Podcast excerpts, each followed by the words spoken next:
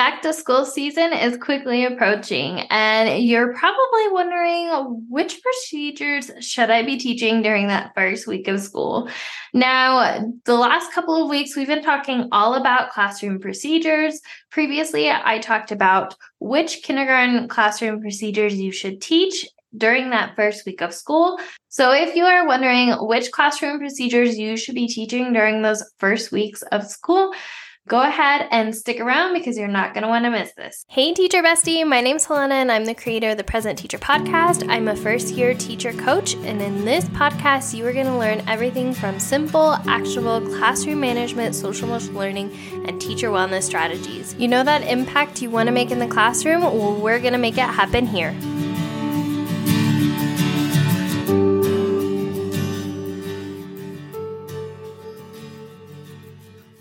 Before we get started, I do want to say that in general, I highly recommend you teach anywhere from three to five procedures during the first week of school, especially when it comes to the primary grade levels. The reason for this is you don't want to teach your students so much in the beginning that they forget everything. You really want to work slow and steady, which wins the race because you're building that strong foundation. And the whole goal of having classroom procedures, at least in my perspective or my opinion, is to have a smoothly run classroom by the end of the year. You want to have those procedures down so well that your students can run the classroom without you. And that's the whole goal of what I teach here on the present teacher. So, with that being said, here are the first five classroom procedures I recommend you teach in second grade. The first classroom procedure I like to teach during that first day of school are class calls. Class calls are the way that you get your students' attention and have them stop whatever they're doing because you're either about to redirect, shift, or transition into something else. Now, there's a variety of different ways to do class calls. There's class, class, yes, yes, hocus pocus, everybody focus to infinity and beyond. But I want to invite you to be a little creative. Now, during the first week of school, especially, or at the very least the first day, I recommend sticking with one class call. So pick one and then make sure your students are consistent with it and make sure you're teaching what it should look like and sound like when you do that classroom procedure. When you do a class call, like class, class, and they say yes, yes, what are they expected to do? Are they expected to continue walking around with their friends and talking or working on their activity? Or do you want them to stop, look, and listen? Come up with it, what it should look like and sound like when you teach when you are teaching those procedures and make sure to model what that looks like and sounds like and have a discussion about it in general, I like to have fun with my class calls. That's just my teaching style. I like to be the fun, engaging teacher.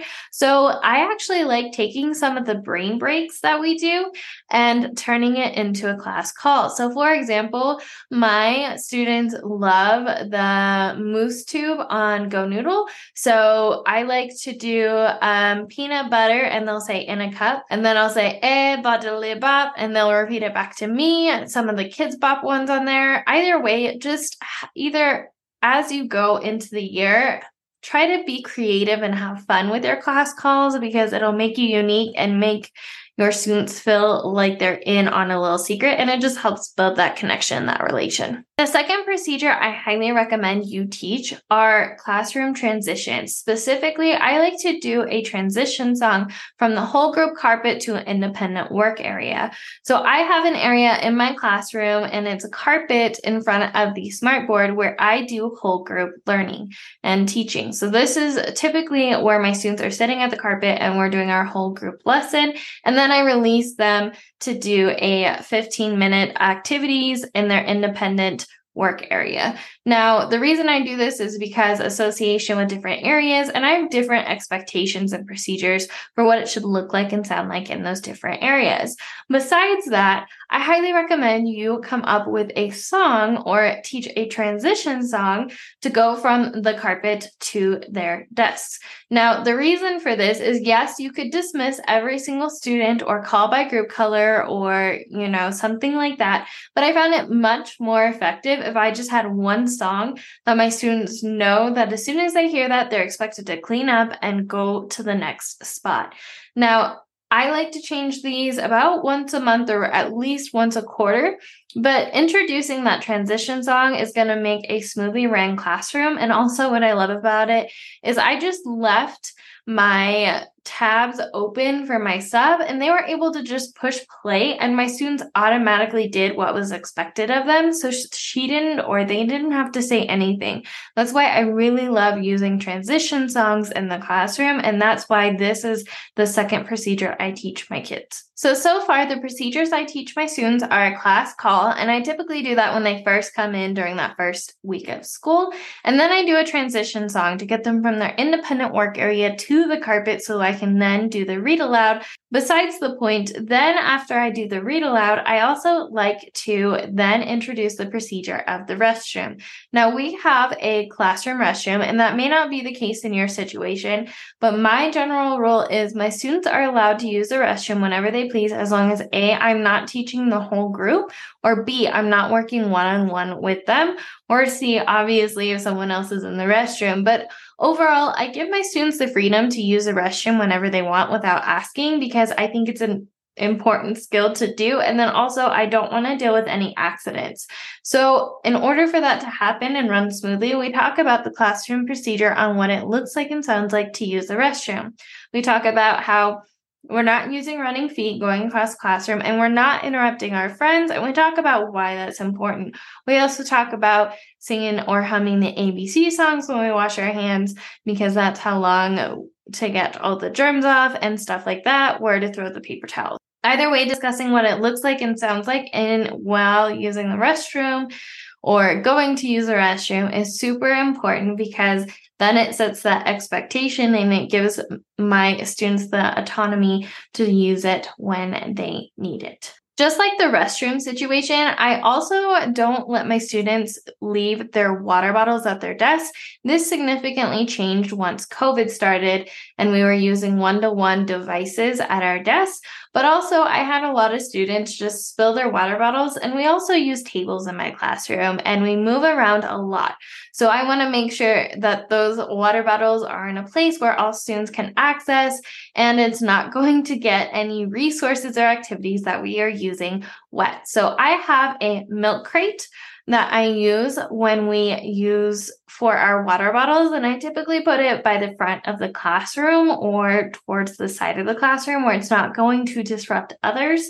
But I teach the procedure after the restroom on where we put our water bottles, when we put our water bottles there, and then when is it okay to use our water bottles and not okay. Same with the bathroom. I let my students use water whenever, as long as A, nobody else is over there, B, I'm not teaching whole group, or C, I'm not working with them one on one.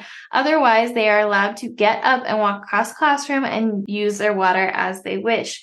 I also like having giving my students that opportunity to walk away from their desk because uh, students on average can pay attention from two to three minutes per year old they are. So, for example, if your student is eight years old, they can pay attention for up to maximum 24 minutes.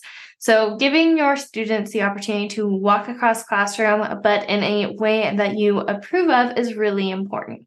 So, that's why this makes the next procedure all about using and getting water in a polite and effective way without disrupting the rest of the class. Just like I talked about in a previous procedure about going to the carpet to the independent work area, I also use a transition song in order to line up.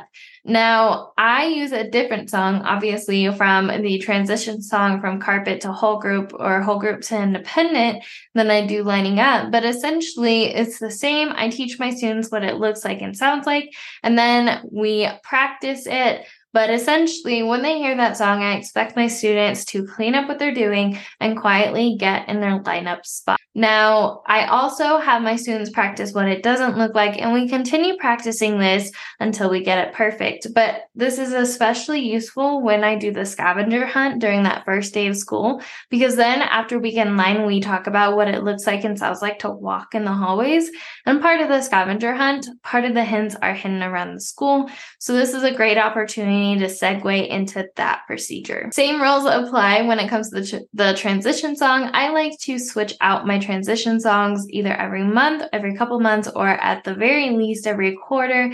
But starting off with that consistency is really important. And the same thing, I want my students to run the classroom by the end of the year by themselves without my help doing it. So when I have a sub, they can just click play on the song and my students know exactly where to go and how fast and how far into the song I expect them to get there. So those are the five classroom procedures I like to teach in my second grade classroom during that first week of school. You can teach more, but I try to make sure that I have a strong foundation to build on in the future and I like to add my procedure slowly. If you found this helpful, I would really appreciate it if you could subscribe. That lets the algorithm know that we this was helpful and it'll share it to other new elementary teachers just like you. And if you are a new elementary teacher i highly ch- recommend you check out answer guide where i answer your top 10 questions about being a new elementary teacher. Thank you so much for joining and i will see you in the next one teacher bestie bye Thank you so much for joining me on today's episode. I hope that you were able to take away some value that will help you thrive inside and out of the classroom. It would mean the world to me if you could take five seconds right now and leave a review on this podcast. And if you found this podcast especially helpful, make sure to take a screenshot of this episode right now and tag me on your socials to let me know you're listening. As always, remember that we are stronger together with all the love in the world. Helena, aka the Present. See you next time, Teacher Bestie.